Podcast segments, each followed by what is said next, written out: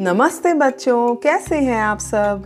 मैं हूँ मीट्स और स्वागत है आप सबका रंग बिरंगी कहानियों में। बच्चों, आज मैं आप सबके लिए एक बदमाश चूहे की मज़ेदार कहानी लाई हूँ। ये कहानी मैंने ली है मनोज पब्लिकेशंस की, बच्चों की सर्वश्रेष्ठ कहानियों की किताब से, जिसको लिखा है वंदना गुप्ता जी ने। और इस कहानी का नाम है पुन्नू को सबक। तो चलो शुरू करते हैं इस कहानी को। किसी घर में एक चूहा चूहिया बिल बनाकर रहते थे। उनका एक बच्चा था, पुन्नू। वह बड़ा ही चटोरा था। सादा खाना तो उसे कभी पसंद ही ना आता था। जिस दिन घर में कोई पार्टी होती या बाज़ार से खाना आता तो उसकी खुशबू से पुन्नू की लार टपकने लगती थी। और जब तक वह उस खाने का स्वाद न चख लेता, उसे चैन नहीं मिलता था। एक बार उस घर में रहने वाली गुड़िया समोसा खा रही थी। उसकी खुशबू से पुन्नू खिंचा चला आया। और उसकी कुर्सी के नीचे जमकर बैठ गया। जैसे ही गुड़िया के हाथ से समोसे का एक टुकड़ा नीचे गिरा, पुन्नू अपनी जान पर खेलकर बाहर निकला और उसे लेकर अपने बिल में भाग गया। पुन्नू को जल्दी जल्दी समोसा खाता देखकर चूहिया ने कहा, ये क्या पुन्नू? अभी अभी तो तुमने रोटी खिलाई थी। कुछ देर तक तो पेट को आराम दिया होता, जिससे खाना हजम हो सके। पर पुन्नू समोसा देखकर कहा सब्र करने वाला था, वह फटाफट उसे चट कर गया। कुछ देर बाद जब उसे पेट दर्द शुरू हुआ तो वह खूब रोया। फिर उसने फैसला किया कि वह अब कभी खाने का लालच नहीं करेगा। लेकिन कुछ दिन बाद ही जब गुड़िया केक खा रही थी तो उसकी खुशबू से पुन्नू पागल हो उठा और अपना फैसला भूल गया। उसने बिल से निकलकर कमरे के कई चक्कर काटे, पर गुड़िया ने उस दिन जरा सा भी केक नीचे नहीं गिराया। निराश पुन्नू अपने बिल में तो लौट आया, पर उसकी केक खाने की इच्छा मरी नहीं। वह जानता था कि बर्तन साफ़ करने वाली अगले दिन सुबह आएगी। रात को जब सब सो गए तो वह चुपचाप बिल से निकला और रसोई घर की ओर दौड़ लिया। उसे पूरी आशा थी कि गुड़िया की प्लेट में थोड़ा सा केक ज़रूर लगा रह गया होगा। जूठे बर्तन रसोई घर के सिंक में पड़े थे। केक खाने के जोश में पुन्नू सिंक में कूद पड़ा।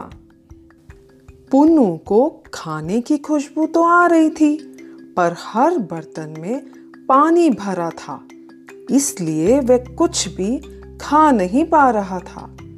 खाने की खोज में चारों ओर घूमते घूमते अचानक उसकी नज़र ऊपर की तरफ़ गई तो वह बुरी तरह घबरा गया, क्योंकि सिंक काफ़ी गहरा था और वह इतना छोटा था कि बाहर नहीं निकल पा रहा था।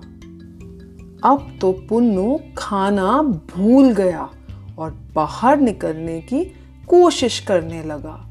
उसने हर तरह से दीवार पर चढ़ने की कोशिश की, लेकिन चिकनाई के कारण सिंक की दीवारों से वह लगातार फिसलता रहा। उसे डर था कि घर का कोई आदमी ना उठ जाए। आखिर में बुरी तरह थक कर पुन्नू सिंह के एक कोने में बैठ गया। वह भीगा था, ठंड से काँप रहा था। वह सोच रहा था कि उसके मम्मी पापा बिल्कुल ठीक कहते हैं कि लालच बुरी बात है। उधर जब चूहे चूहिया ने देखा कि पुन्नू गायब है तो वे दोनों पुन्नू को ढूँढने निकल पड़े। उन्होंने सोफे के पीछे, मेजों और अलमारी के नीचे, संदूकों के कोनों में देखा, पर पुन्नू का कोई पता ना मिला। वे दोनों परेशान हो गए। अचानक चूहा बोला, वह पेटू ज़रूर रसोई घर में गया होगा। चलो, वहीं चलकर देखते हैं। जैसे ही वे दोनों रसोई घर में घुसे, उन्हें पुन्नू के रोने की आवाज़ सुनाई दी। आवाज़ के सहारे वे सिंक में पहुँचे। अंदर झाँक कर देखा तो एक कोने में भीगा हुआ पुन्नू बैठा था। तुम बिल से निकलकर यहाँ कैसे पहुँच गए? चूहिया ने पूछा, पुन्नू बोला, मुझे माफ़ कर दो, मैंने तुम्हारी बात नहीं मानी और खाने के लालच में सिंक में कूद पड़ा। मुझे सबक मिल गया है। अब मैं कभी लालच नहीं करूँगा, हमेशा कहना मानूँगा। चूहा कूदकर पुन्नू के पास जा पहुँचा, पर उसे सिंक से बाहर नहीं निकाल पाया। फिर उसने एक तरकीब सोची। वह सिंक से बाहर गया और किसी लंबी चीज़ की तलाश करने लगा। तभी उसकी नज़र पास पड़ी, मथानी पर पड़ी। उसने चूहिया के साथ मिलकर धीरे धीरे मथानी को सिंक की ओर खिसकाया।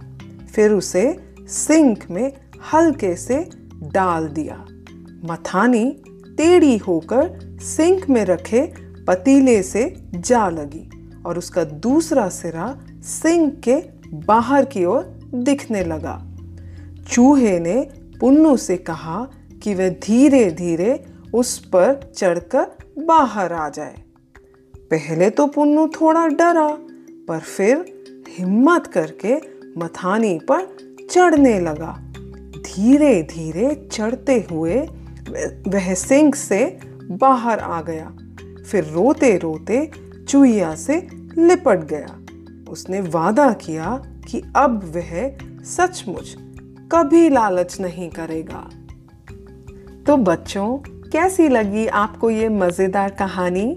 इस कहानी से हमें यह शिक्षा मिलती है कि हमें किसी भी चीज़ का ज़्यादा लालच नहीं करना चाहिए। और अपने बड़ों का कहना मानना चाहिए।